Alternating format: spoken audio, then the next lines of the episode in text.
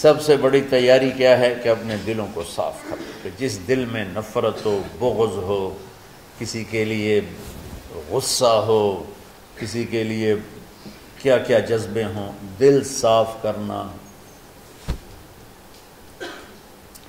ہمارے گھروں میں روزانہ جھاڑو ہوتا ہے۔ یہاں مدرسے میں روزانہ صفائی ہوتی کہ نہیں ہوتی؟ کیونکہ دنیا کی اصل گندگی ہے۔ تو جھاڑو ہاتھ سے نہیں چھوٹ سکتا۔ حرم شریف میں دیکھا کیسے چاروں طرف خدام پھر رہے ہوتے ہیں، برش لے کر۔ کہ تمہارے مولوی شاہد صاحب بھی ایک دفعہ وہاں خدام حجاج میں گئے تھے۔ میں نے ان کے ہاتھ میں برش دیکھا وہی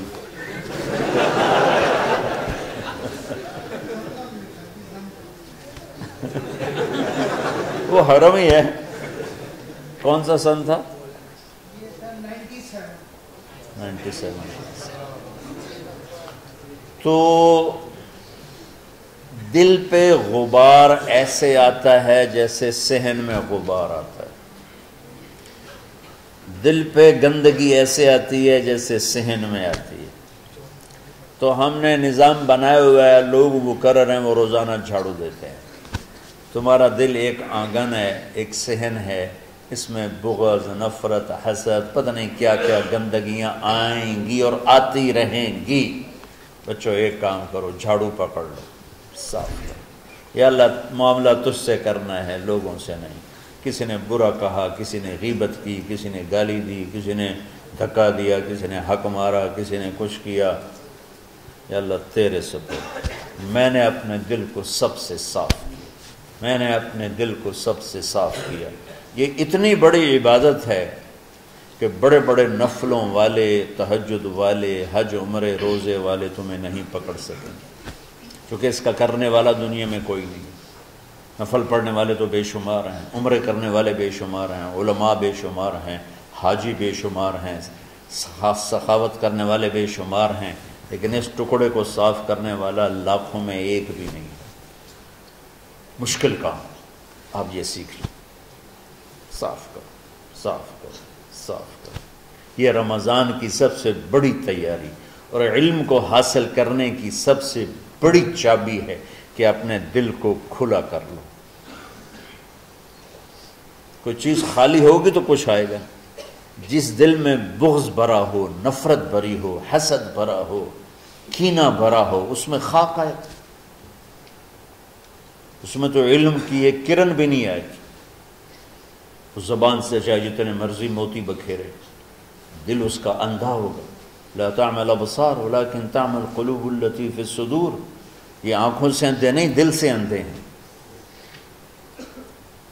تو بچوں، اپنے دل کو صاف کرنا۔ سیکھو وہ کتنی مشہور حدیث ہے، آپ نے کہا، اس دروازے سے ایک جنتی آ رہا تک انصاری صحابی داخل ہوئے جوتا ہاتھ میں، داڑھی میں وضو کا پانی۔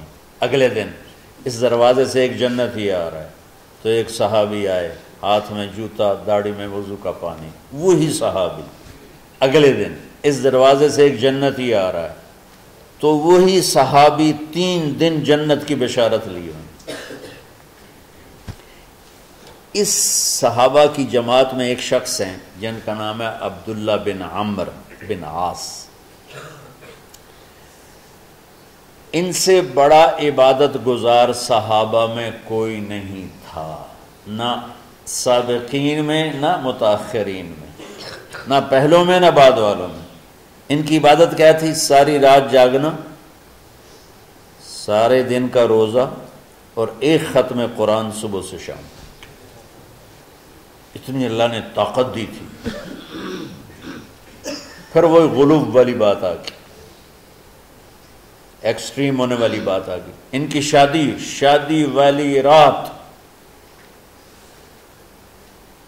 حجلہ عروسی میں داخل ہو رہے ہیں، دلہن کے کمرے میں داخل ہو رہے ہیں اور مسلح بچھا کے اللہ اکبر۔ اور دیر نفل تے نفل دیر نفل تے نفل۔ تو ان کی بیگم نے دیکھا تو وہ بھی خیر کا زمانہ تھا۔ انہوں نے بھی وضو کیا اور پیچھے مسلح بچھا کے وہ بھی فجر تک نفل پڑھتے رہے۔ صبح ہوئی تو حضرت عامر بن آس رضی اللہ عنہ نے پوچھا، بیٹی، رات کیسی گزری؟ کہا جی ماشاءاللہ، آپ کے بیٹے تو بڑے عبادت گزار ہیں، ساری رات نفلوں میں ہی گزری۔ تو وہ ان کو شکایت کر دی۔ حضرت عمر بن عاص کو اتنا غصہ چڑھا۔ وہ بیٹے کو تو کچھ نہیں کہا، کتنی حکمت کی بات ہے۔ سیدھے گئے اللہ کے نبی کے پاس، یا رسول اللہ، یہ عبداللہ دیکھیں کیسا نادان ہے۔ اس کی شادی کی ساری رات نول پڑھتا رہا۔ تو آپ کہتے ہیں ماشاء اللہ ماشاء اللہ کتنی بڑی بات ہے۔ نفلوں میں گزر گئی۔ رات بھی نفلوں میں گزر گئی۔ جیسے بعض وہ تبلیغ والے کہتے ہیں، بچے کی ٹانگ ٹوٹ گئی، پھر بھی گشت نہیں چھوڑا۔ کیسے احمقانہ باتیں کرتے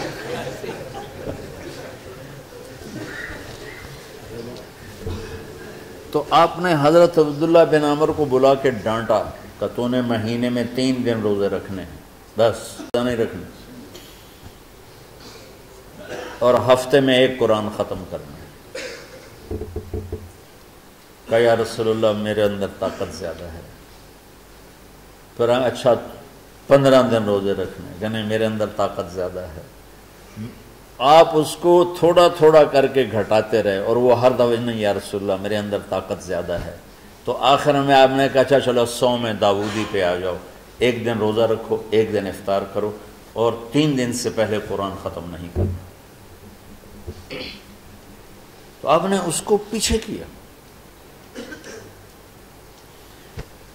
یہ بیٹھے تھے اس محفل میں، ان کے دل میں آیا، کیا یہ بزرگ مجھ سے زیادہ عبادت کرتے؟ رات میں ساری جاگتا ہوں، دن روزہ رکھتا ہوں۔ ایک ختم کرتا ہوں۔ تو جنت کی بشارت تو مجھے ملنی چاہیے تھی۔ ان کو کیسے مل رہی؟ یہ کسی کتاب میں نہیں لکھا کہ یہ ان کا جذبہ تھا، لیکن جو کہ میں ان کی سیرت کو جانتا ہوں تو مجھے خیال آتا ہے کہ ان کی نفسیات میں یہ بات آئی ہوگی۔ چونکہ صرف انہی کو خیال آیا کہ میں جا کے دیکھتا ہوں کہ یہ بزرگ کیا کرتے ہیں۔ تو ان کے پاس پہنچ گئے۔ چاچا، ذرا وہ ادھیڑ عمر تھے۔ چاچا وہ میرے ابا تھوڑے ناراض ہیں، تو کچھ دن آپ کے پاس گزار لوں۔ کا بیٹا، بسم اللہ، آ جاؤ۔ اب رات ہوتے ہی عشاء کی نماز پڑھ کے انہوں نے جلدی سے چادر اوپر لی اور یوں سراغ کر کے ان چاچے کو دیکھنے لگے۔ ایسے کر کہ اب یہ کیا گل، ساری رات سجدہ کرے گا اور ساری رات روتے روتے روتے روتے مسلح گلا ہو جائے گا۔ یا ساری رات رکوع کرے گا، ساری رات قیام کرے گا، ساری رات قرآن پڑھے گا۔ اس تصور سے یوں دیکھ رہے۔ اور وہ بزرگ صحابی تشریف لائے، سرانے پہ سر رکھا اللہ بسم کا منہ تو وہ آہیا۔ ہو گئے۔ اب یہ دیکھ رہے ہیں، ابھی اٹھیں گے، ابھی اٹھیں گے، ابھی اٹھیں گے۔ فجر کی اذان پہ اٹھے۔ اب یہ تو حیران پریشان ہو گئے کہ یہ کیا ہو؟ اس زمانے میں تو منافق تحجد نہیں چھوڑتے تھے، ڈر کے مارے۔ کہ پتہ نہ چل جائے ہمارے کفر کا۔ تو یہ چاچا جنت بھی لے گیا تو ستا بھی پیا۔ کہ چلو کل دیکھوں گا۔ اگلی رات پھر چادر سر پہ کر کے اور یوں سوراخ کر کے بیٹھ لیٹے ہوئے اور دیکھ رہے۔ چاچا پھر تشریف لے اور سرانے پہ سر رکھ اللہ اب میں کا منہ تو وہ آ گئے ہو گئے فجر کی اذان پہ اٹھے۔ یہ اور پریشان ہو گئے کہ میرا نبی کا فرمان تو سچا ہے، اس میں تو شک بھی کفر ہے۔ لیکن عمل کیا ہے جس پر اس کو جنت کی بشارت ملی؟ دو رکعت نفل بھی نہیں۔ اور آج کے دور میں تم میں سے ماشاءاللہ اکثر بچے تحجد پڑھتے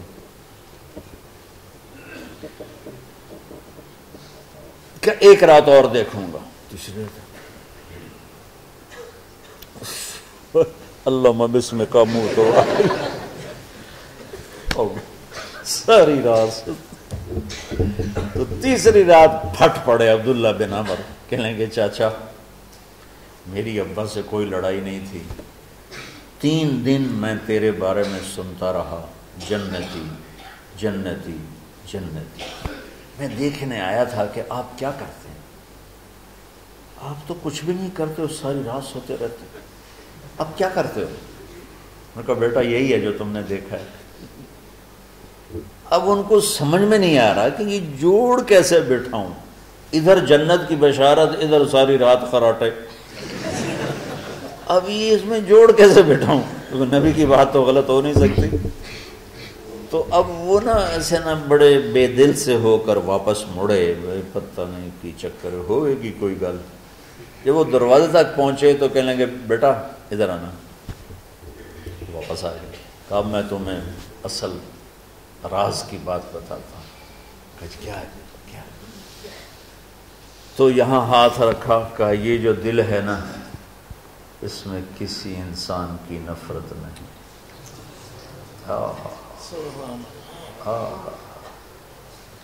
اور جب اللہ کسی کو رزق دیتا ہے، عزت دیتا ہے، مجھے کبھی حسد نہیں ہوا، مجھے خوشی ہوتی۔ تو عبداللہ بن عمر نے کہنا تھا ہاں یہ بات ہے۔ نہیں، ان کو ہاضا ہوا۔ اچھل کے کہنے لگے ہاضا ہوا۔ ہاں، ہاں، ہاں،, ہاں ہاں ہاں ہاں یہی ہے یہی ہے۔ پھر کہنے کہ چاچا اچھا، پر یہ میرے بس کا نہیں ہے۔ کون کرے گا یہ؟ اتنے بڑے آدمی ہو کر کہہ رہے ہیں کہ یہ میرے بس کا تو بچوں، دنیا میں جنتی بننا ہے اور علم اللہ سے لینا ہے، تو اسے صاف کر دو۔ سب کی نفرت سے سب اس نے مجھے یہ کیوں کہا؟ اس نے مجھے یوں کیوں دیکھا؟ اس نے میرے بارے میں یوں کیوں کہا؟ اس نے میرے بارے میں یہ کیوں لکھا؟ جس کی تعریف ہوتی، میری کتنی برائی ہوتی؟ صرف تعریف تو نہیں، بھرا پڑا سوشل میڈیا، مجھے گالیاں دیں۔ اللہ کے فضل سے میرے دل میں ایک ذرہ کے برابر کبھی کوئی منفی جذبہ نہیں آیا۔